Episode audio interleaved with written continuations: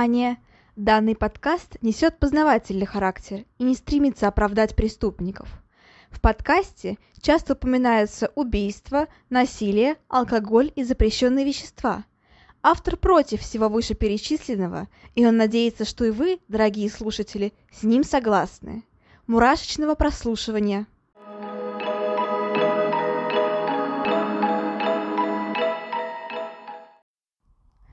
Всем привет, с вами Ульяна, и стало известно, что э, не только Spotify, но еще и Anchor закрывает свою деятельность в России. Это тот хостинг, где я выкладывала подкаст, в смысле, который создавал мою RSS-ссылку. Это такая штука, которая, типа, рассылает твой подкаст по разным площадкам, то есть чтобы это все делать не вручную, потому что это занимает очень много времени. И получается, если они закрывают свою деятельность, я вообще не уверена, что смогу выкладывать э, что-то еще, только через VPN, но тут возникает опять такая сложность, что типа не факт, что он сможет копировать на русские сайты, то есть, например, на ту же Яндекс любимую мою музыку, а это вообще прям топ-топ, типа Яндекс Музыка, это прям, ну я прям ее люблю очень сильно, и поэтому я не готова вот идти на такой, так скажем, большой риск и пробовать все это публиковать через VPN. К тому же сейчас на многих VPN, которыми я пользовалась, и я им вообще пользуюсь очень, на самом деле, редко, типа, прям вот совсем крайних случаях, они как бы у меня есть, но вот прям, типа, для таких вот прям каких-то чрезвычайных ситуациях, так скажем. И, типа, сейчас они сократили время пользования до, до 30 минут, то есть э, мало что за это время можно успеть, и поэтому я так понимаю, что, скорее всего, я буду переносить подкаст на новую площадку, создавать новую RSS-ссылку, и я не уверена, что смогу все это сделать за один день, поэтому, скорее всего, выпуск выйдет не в четверг, а в пятницу. То есть, скорее всего, он уже вышел в пятницу. Потому что это все очень долго, потому что я сейчас копирую, переношу, делаю импорт подкаста, короче, новую площадку на Mave. Они вроде бы, не знаю, не уверена, русские они ребята или не русские, но, по крайней мере, вся страница у них русская, и в целом, насколько я понимаю, они уходить не собираются — и я про них не слышала до этого, но у них довольно удобный сайт. Я, это не реклама, если что, но просто у них довольно удобный сайт, как мне кажется. И в целом, вот из всего, из всего того, что я видела, это самый такой, самая такая удобная площадка, по крайней мере, то есть те же вот другие хостинги, э, они тоже иностранные, ощущение, что они тоже могут уйти из России. Поэтому я не рискую копировать на них все это, потому что потом делать еще раз это самое я не собираюсь. Это очень долго очень заморочено, и, типа, ну, конечно, оно стоит того, но в любом случае это все очень заморочено. Сейчас я не знаю, что будет, но вот, по крайней мере, насколько я понимаю, вроде бы этот самый Мейв, а, на который я это все копирую, он уходить не собирается, а, потому что мне прислали очень вежливое письмо, письмо типа «Добро пожаловать», «Спасибо, что вы с нами» и так далее, и что там о успехах моему подкасту. В общем, я так понимаю, поэтому очень приветливому письму что они пока уходить не собираются, и поэтому, наверное, ну, как бы, все, наверное, будет хорошо. А, в любом случае, очень, конечно, все это сейчас непонятно. И в целом я что-то очень много вообще ну, не понимаю, что сейчас закроется, что сейчас не закроется. То есть тот же самый Storytel, который мне тоже очень нравится, они тоже как бы вроде бы все говорили, что закрываются, но в итоге сейчас они не закрываются. Сейчас они просто просят э, э, переносить подписку не через Google Play, а через, э, господи, через просто браузер. В общем, это все очень сложно, но вот сейчас я надеюсь, что все это перенесу один раз, и уже впоследствии мне это все переносить не придется, потому что, конечно, ну, это такой себе опыт. А, что касается еще некоторых вещей, но не знаю, вот, э, в принципе, а, с другой стороны, тут все понятно, и вот, конечно, то, что сейчас еще типа OneDrive, они тоже то ли уходят, то ли не уходят, и типа у них сейчас еще очень дикое повышение цены, то есть, условно, раньше, по-моему, подписка стоила рублей 200, что ли, сейчас она стоит, по-моему, 600 рублей, то есть это даже не в два раза, в три раза подорожание. И, типа, это все невозможно оплатить через, э, так скажем, через э, Google Play, Поэтому я тоже все это переношу сейчас на русские платформы, русские площадки. Да здравствует Яндекс, до свидания Google, как говорится. А, но в любом случае это все тоже, надеюсь, в лучшую сторону, потому что сейчас процветает, э, так скажем, э, русская технологическая сторона. И, в принципе, как для будущего айтишника, это, наверное, хорошо даже, потому что, ну, типа, рынок освобождается, все такое. В любом случае, рано что-то еще говорить, и сейчас до 11 апреля ждем, посмотрим, что будет. Но в любом случае, я уже переношу подкаст на новую площадку. А, думаю, для вас ничего не изменится. Я постараюсь сделать все это максимально в быстрые строки. И надеюсь, что вот буквально в четверг, в пятницу все это уже будет. То есть, либо это будет сегодня вечером, я все это уже сделаю, и нормально выйдет подкаст вовремя. Либо я это делаю уже завтра, если будет прям очень долгий импорт. И мне придется выпустить выпуск чуть попозже. Но в любом случае, надеюсь на понимание, потому что такая ситуация, ну, как бы сами знаете. Uh, кстати, по поводу, не знаю, просмотренного, просмотренных сериалов, просмотренных фильмов, я сейчас начала смотреть uh, сериал «Силиконовая долина». Это про разработчиков. Тоже, кстати, очень прикольно. Но это комедия, и Конечно, прям самая топовая озвучка — это «Кубик в кубе». Это просто моя любовь. Потому что я слушала что-то сначала в другой озвучке этот сериал, и что-то мне прям так, так не зашло, такая озвучка просто самая дурацкая из самых дурацких озвучек, которые вообще может быть. Актеры просто какие-то вообще невыразительные, это, это конечно, ужас. Вот, э, вот так вот смотришь, как бы вроде классный сериал, все такое, а вот когда если плохой озвучки, то все, все ощущение сразу же портится. Но благо была еще озвучка от Кубика в Кубе, которые типа очень круто озвучивают, мне очень прям нравится, и вот у них, да, у них типа круто. Поэтому сейчас я слушаю у них, в принципе, смотрю, в смысле, сериал у них, и это, да, мне понравился прям этот сериал, он довольно крутой.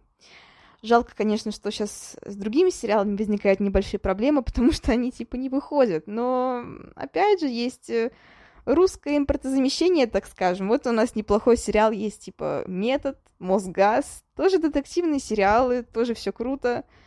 Типа про, айти, про айтишников, по-моему, у нас выходили «Хакеры». Тоже вроде неплохой сериал. Ну, короче, как-то как живем, как-то живем. В любом случае, того же Доктора Хауса никто не отменял. А там, по-моему, 9 сезонов, да, вот, вот вперед. Его никто явно не отменит, потому что Доктор Хаус, ну, это уже, типа, давнишний сериал, и кто его вообще будет отменять, доктор Хауса?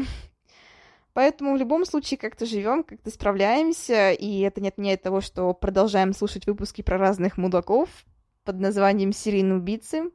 И сегодня у нас такой... Эм, да, кстати, название подкаста, название выпуска подкаста. Почему я его, собственно, назвала э, «Большие преступления маленького убийцы». Ну, или как-то так, я еще толком не придумала, но знаю, что он будет как называться вот как-то вот прям вот почти так же.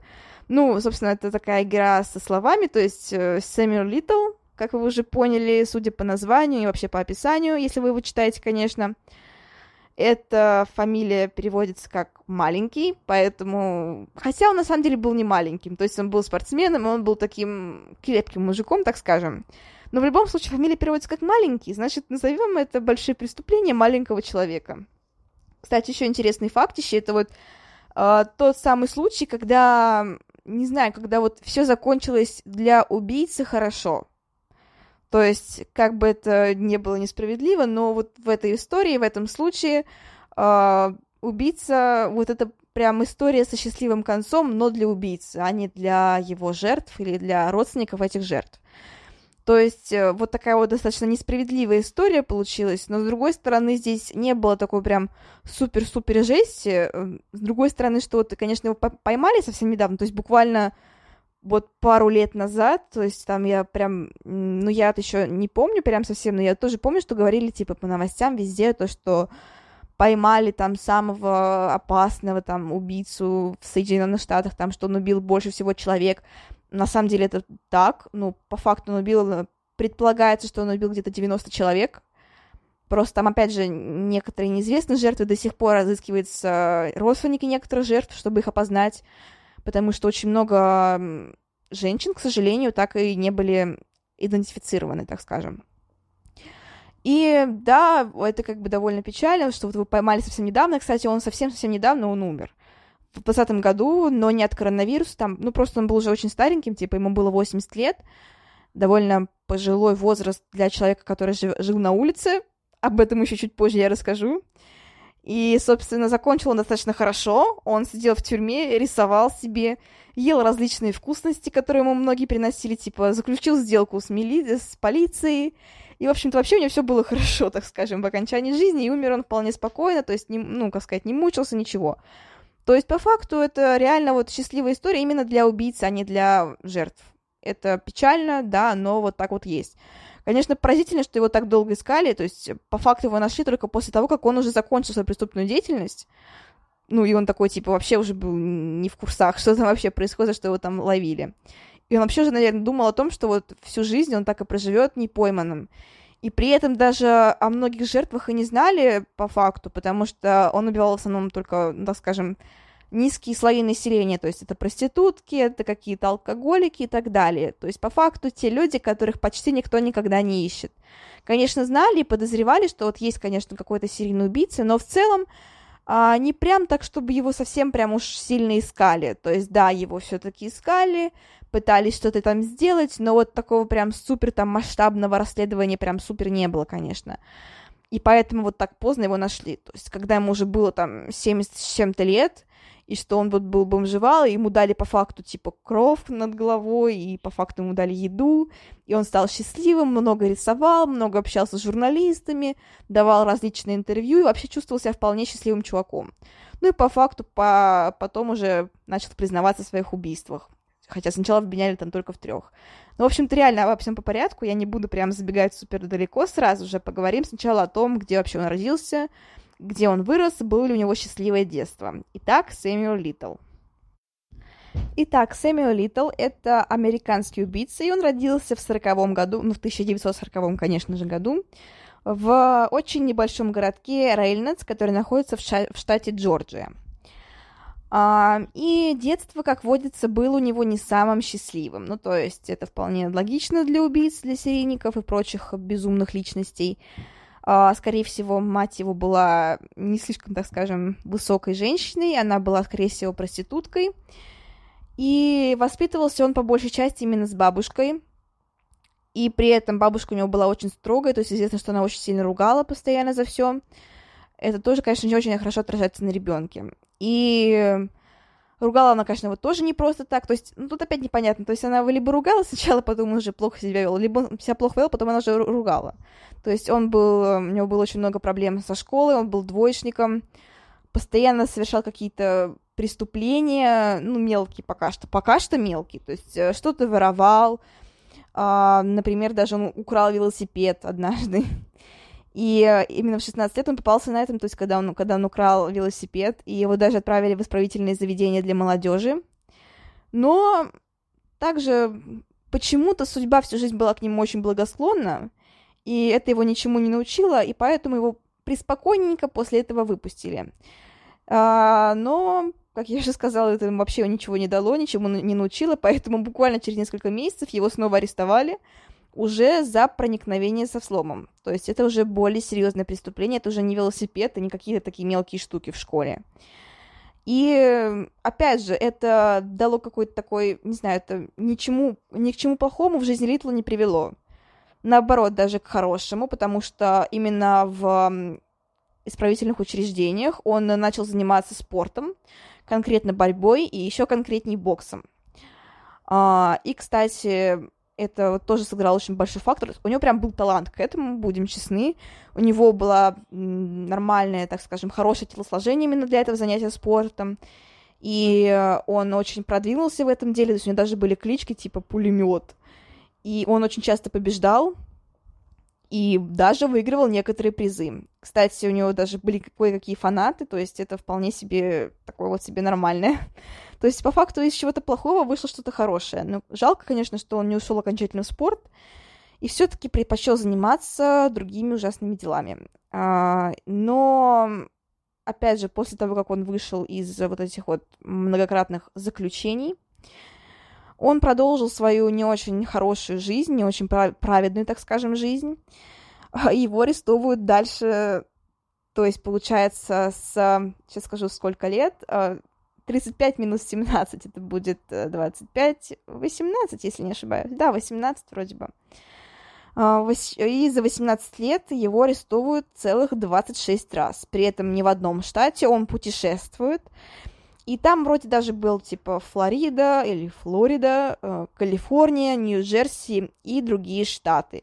То есть вот реально прям очень много. То есть 11 штатов и 26 арестов. Это все-таки прям вообще А, конечно же, его поведение начинает прогрессировать, то есть это уже не просто типичные мелкие какие-то такие стычки, потасовки или кражи. А, он начал реально прям атаковать полицейских, потом водил машину в пьяном виде. А, самое, наверное, жестокое, что он совершал в то время, это, конечно же, изнасилование, но, опять же, почему-то прям совсем сильно его не сажали. То есть вообще очень странно, что он оставался таким достаточно незамеченным, учитывая, что он оставлял, ну, минимальное количество следов и при этом не особо прятался. То есть почему его не ловили, это загадочный факт, а если ловили, то его почему-то отпускали. У него не было денег, чтобы он мог дать взятку, у него не было какого-то такого особого влияния, чтобы он мог как-то, ну, повлиять на полицейских. То есть вообще загадка для меня. Вот реально прям любимчик судьбы, так скажем. И в 1961 году он был арестован за взлом и проникновение в мебельный магазин в городе Лорейн. А, его арестовывают аж на три года, а, но уже в 1964 году его отпускают.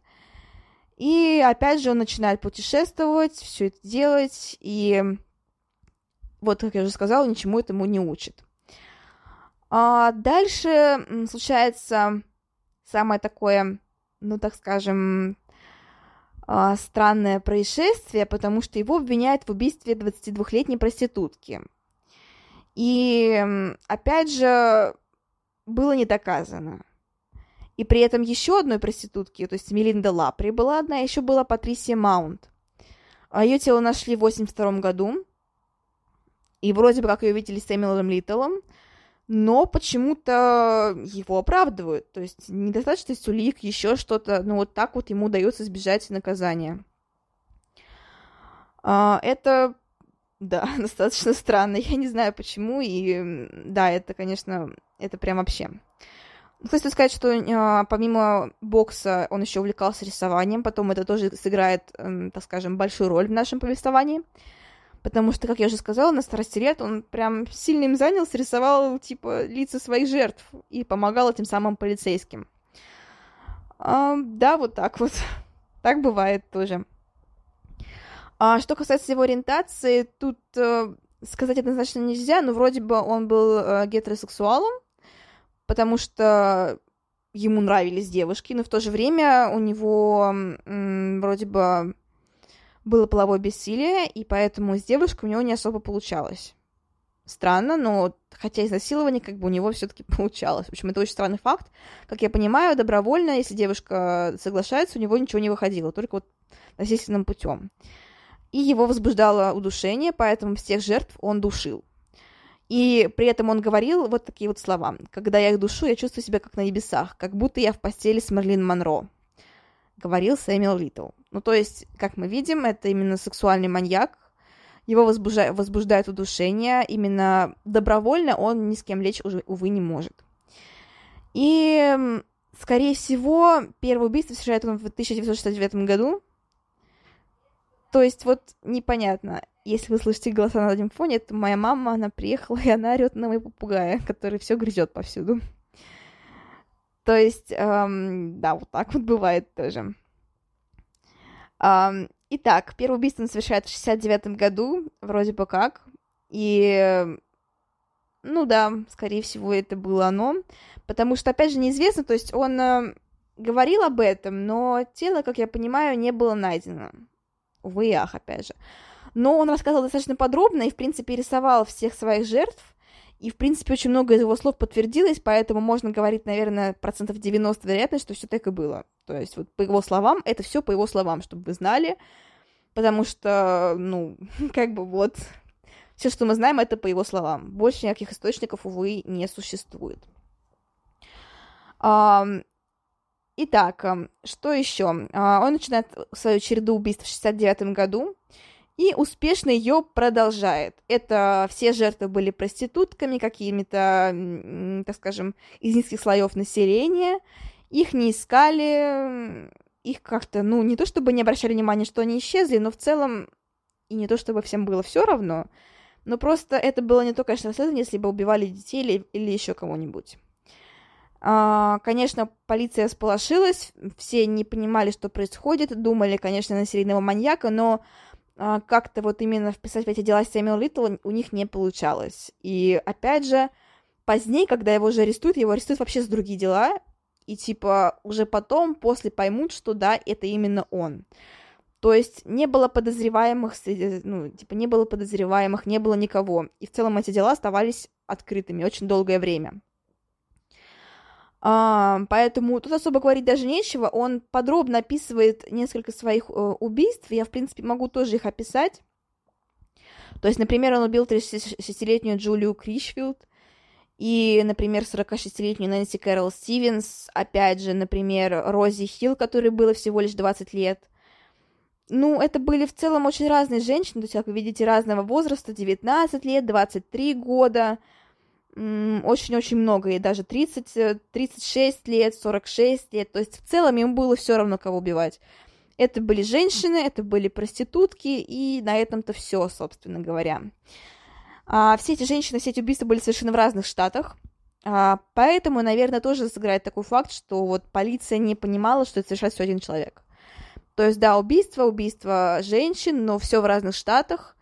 И, как мы знаем, по, ну, вот штат это как, как будто бы отдельные мини такие государства. То есть там могут быть разные законы, где-то есть смертная казнь. Не знаю, там сейчас везде отменили смертную казнь или нет, не в курсе, честно говоря. По-моему, везде, наверное или нет, не знаю, надо, кстати, узнать.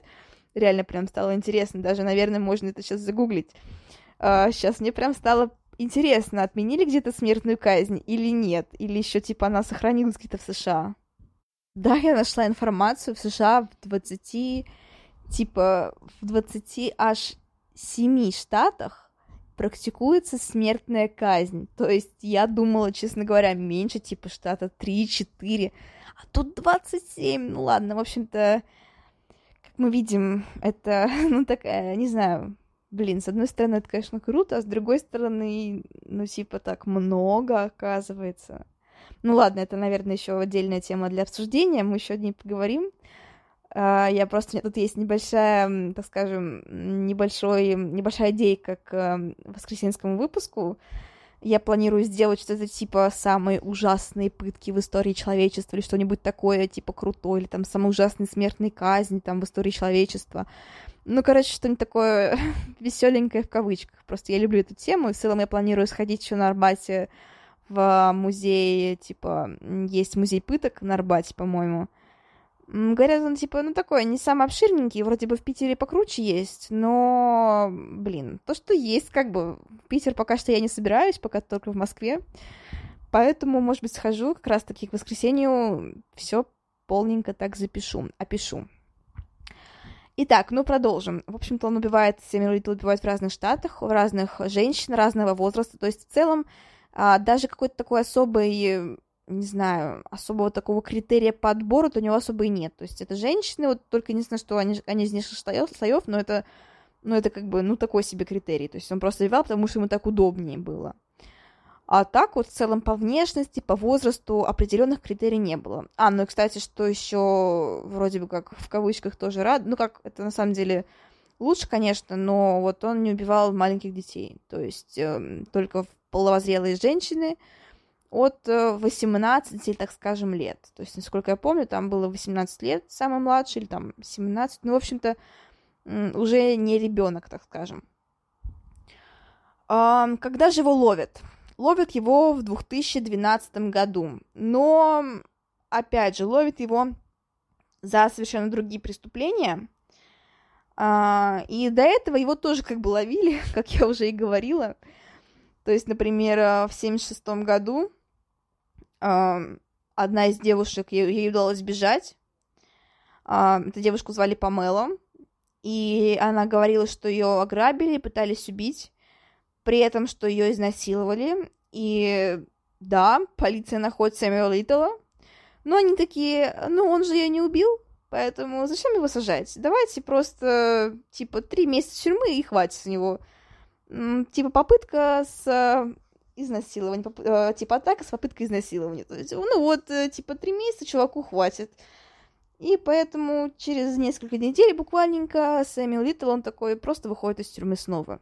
Ну, то есть вот реально на протяжении всей жизни судьба, я не знаю почему, я, это просто для меня загадка, то есть какие-то такие самые праведные люди, они, они не бывают настолько счастливыми, как вот этот вот человек, который типа, совершил столько убийств, и реально вот всю жизнь судьба такая, ну, давайте дадим ему еще шанс. То есть э, его отпускают, его сажают за все что угодно, кроме этих убийств, там, в конце жизни находит себе а дом, там, еду нормальную, становится из- известным, там, знаменитостью.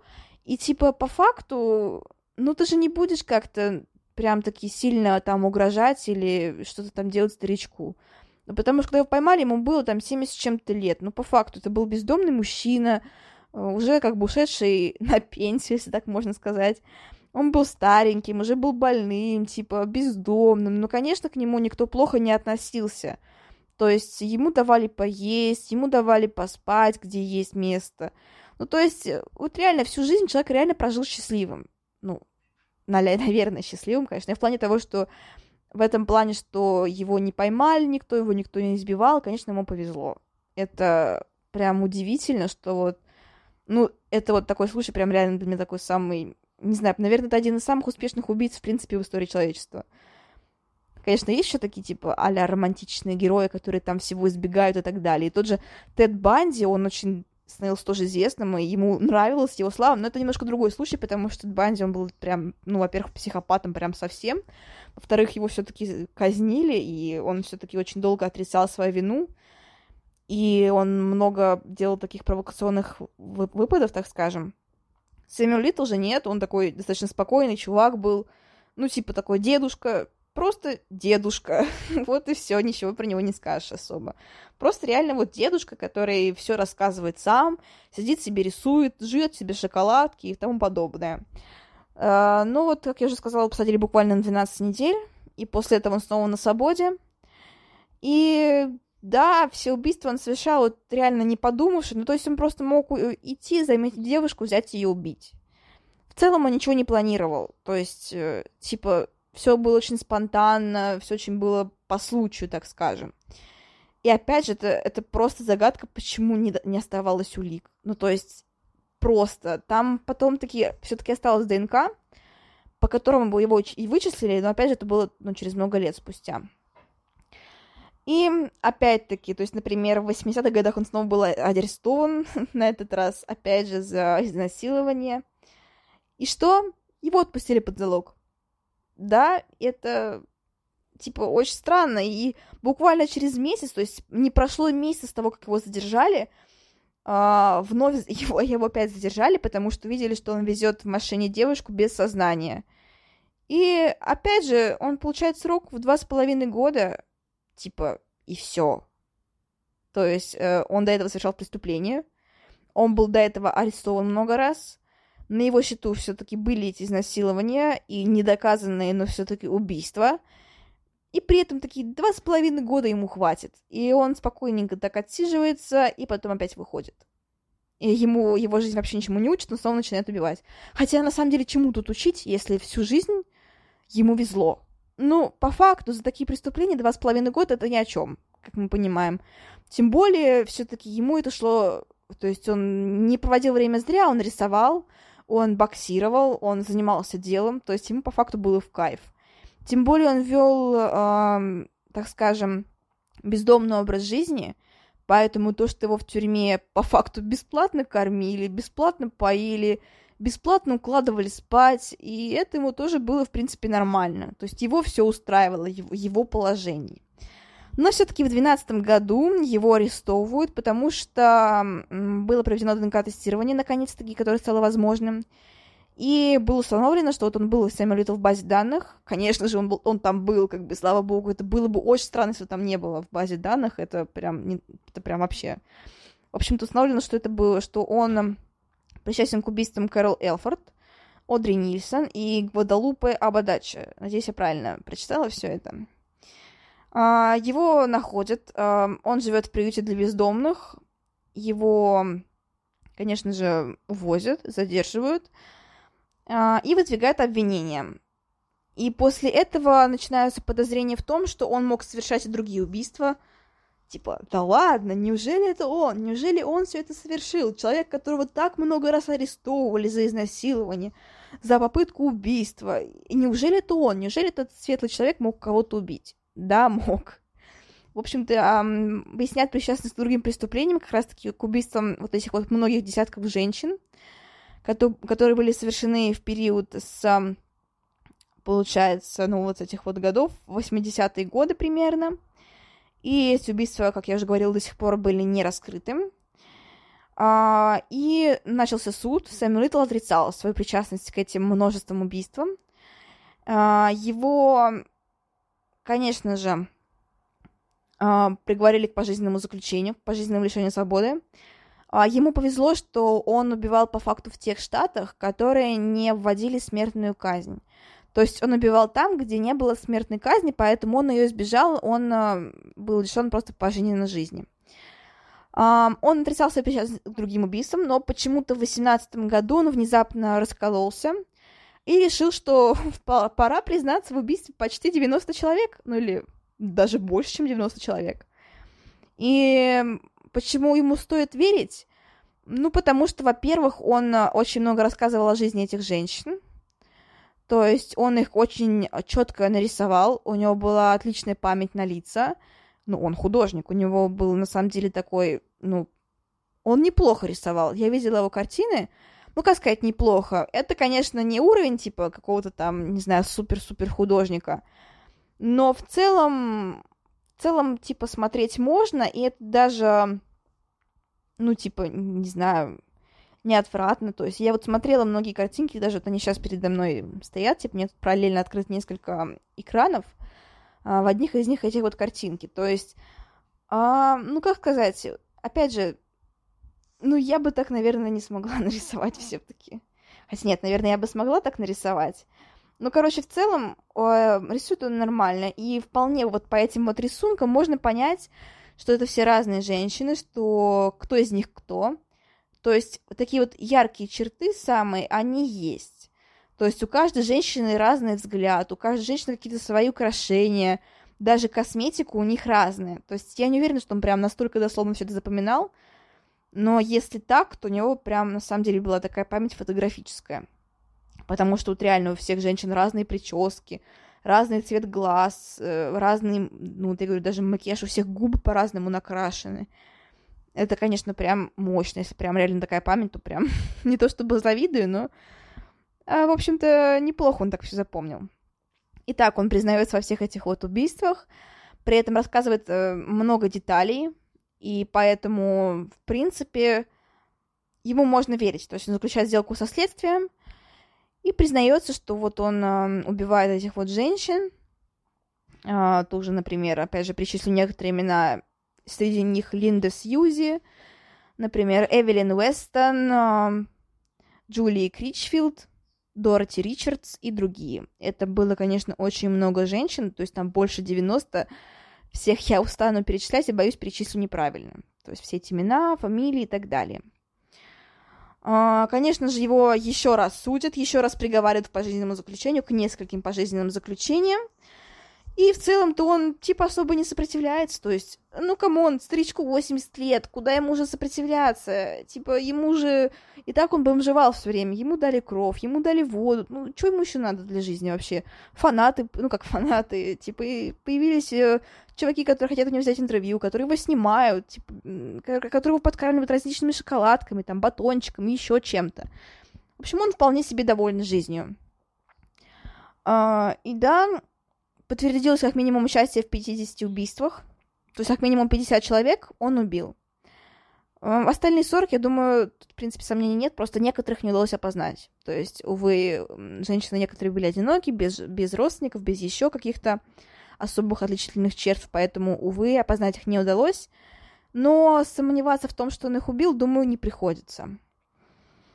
И, как я уже сказала, он признается в очень многих убийствах. Но параллельно с этим, то есть ему вот было уже, представьте, старику 80 лет, довольно преклонный возраст, не каждый такой здоровый прям человек до этого возраста живет, даже если он живет в нормальных, прям адекватных условиях. Он же бомжевал, особо хорошо не питался, так скажем. Единственное, что, конечно, он был сильным достаточно, то есть из-за того, что он занимался борьбой много лет, это да, он был достаточно сильным. Но все-таки э, во время суда у него начинаются проблемы, ну, то есть не прямо во время, а во время вот этих вот всех выяснений, У него проблемы со здоровьем начинаются, конечно же, как у любого пожилого человека. А, у него диагностируют сердечно-сосудистые заболевания, также сахарный диабет. И с 18 года он смог передвигаться только в, только в коляске. Но, опять же, в тюрьме долго он не был, его отправили в больницу, и он умирает 30 декабря 2020 года. То есть, как мы понимаем, по факту это 21... Господи, неужели уже 22 год? Я думала, до сих пор 21 ладно, уже 22 год. По факту он умирает э, не так уж типа и давно, то есть, ну, год назад, чуть больше года назад, как-то так. Совсем недавно, да, чуть больше года назад, получается. Ну, не то, что почти два... Ну, нет, чуть больше года назад, потому что уже, это уже почти 21 год, а сейчас только 22 год. То есть это полтора года назад, ну, то есть совсем-совсем недавно, так скажем. И ему было 80 лет. Да, вот такой вот Сэмюэл Литл. Не путайте с Сэмюэлом Ли Джексоном, который офигенный актер, вообще один из моих любимых актеров. Я его обожаю просто. Кстати, они оба были чернокожими, так можно говорить сейчас, не знаю. Ну, мне как бы... Я не то чтобы не слишком... Не то чтобы не политкорректно, но просто, типа, не вижу оскорбления в словах чернокожий. Поэтому просто это офигенный актер, и его не путать желательно. А, ну, в общем, Сэмюэл Литл — это плохой человек, а Сэмюэл Джексон хороший человек. Вот так вот. А, и, в общем-то, это вся история Сэмюэла Литтла. Не знаю, можно назвать это историей успеха или историей чего? Историей победы. Ну, по факту, это, знаете, такая победа над следствием, победа над системой, хоть в плохом смысле победа. То есть это такая, увы, грустная для всех остальных победа, но счастливая для Сэмюэла Литтла. Он в конце жизни обрел дом, опять в кавычках, ну, хотя по факту он столько лет провел в тюрьме, что, наверное, это можно назвать домом.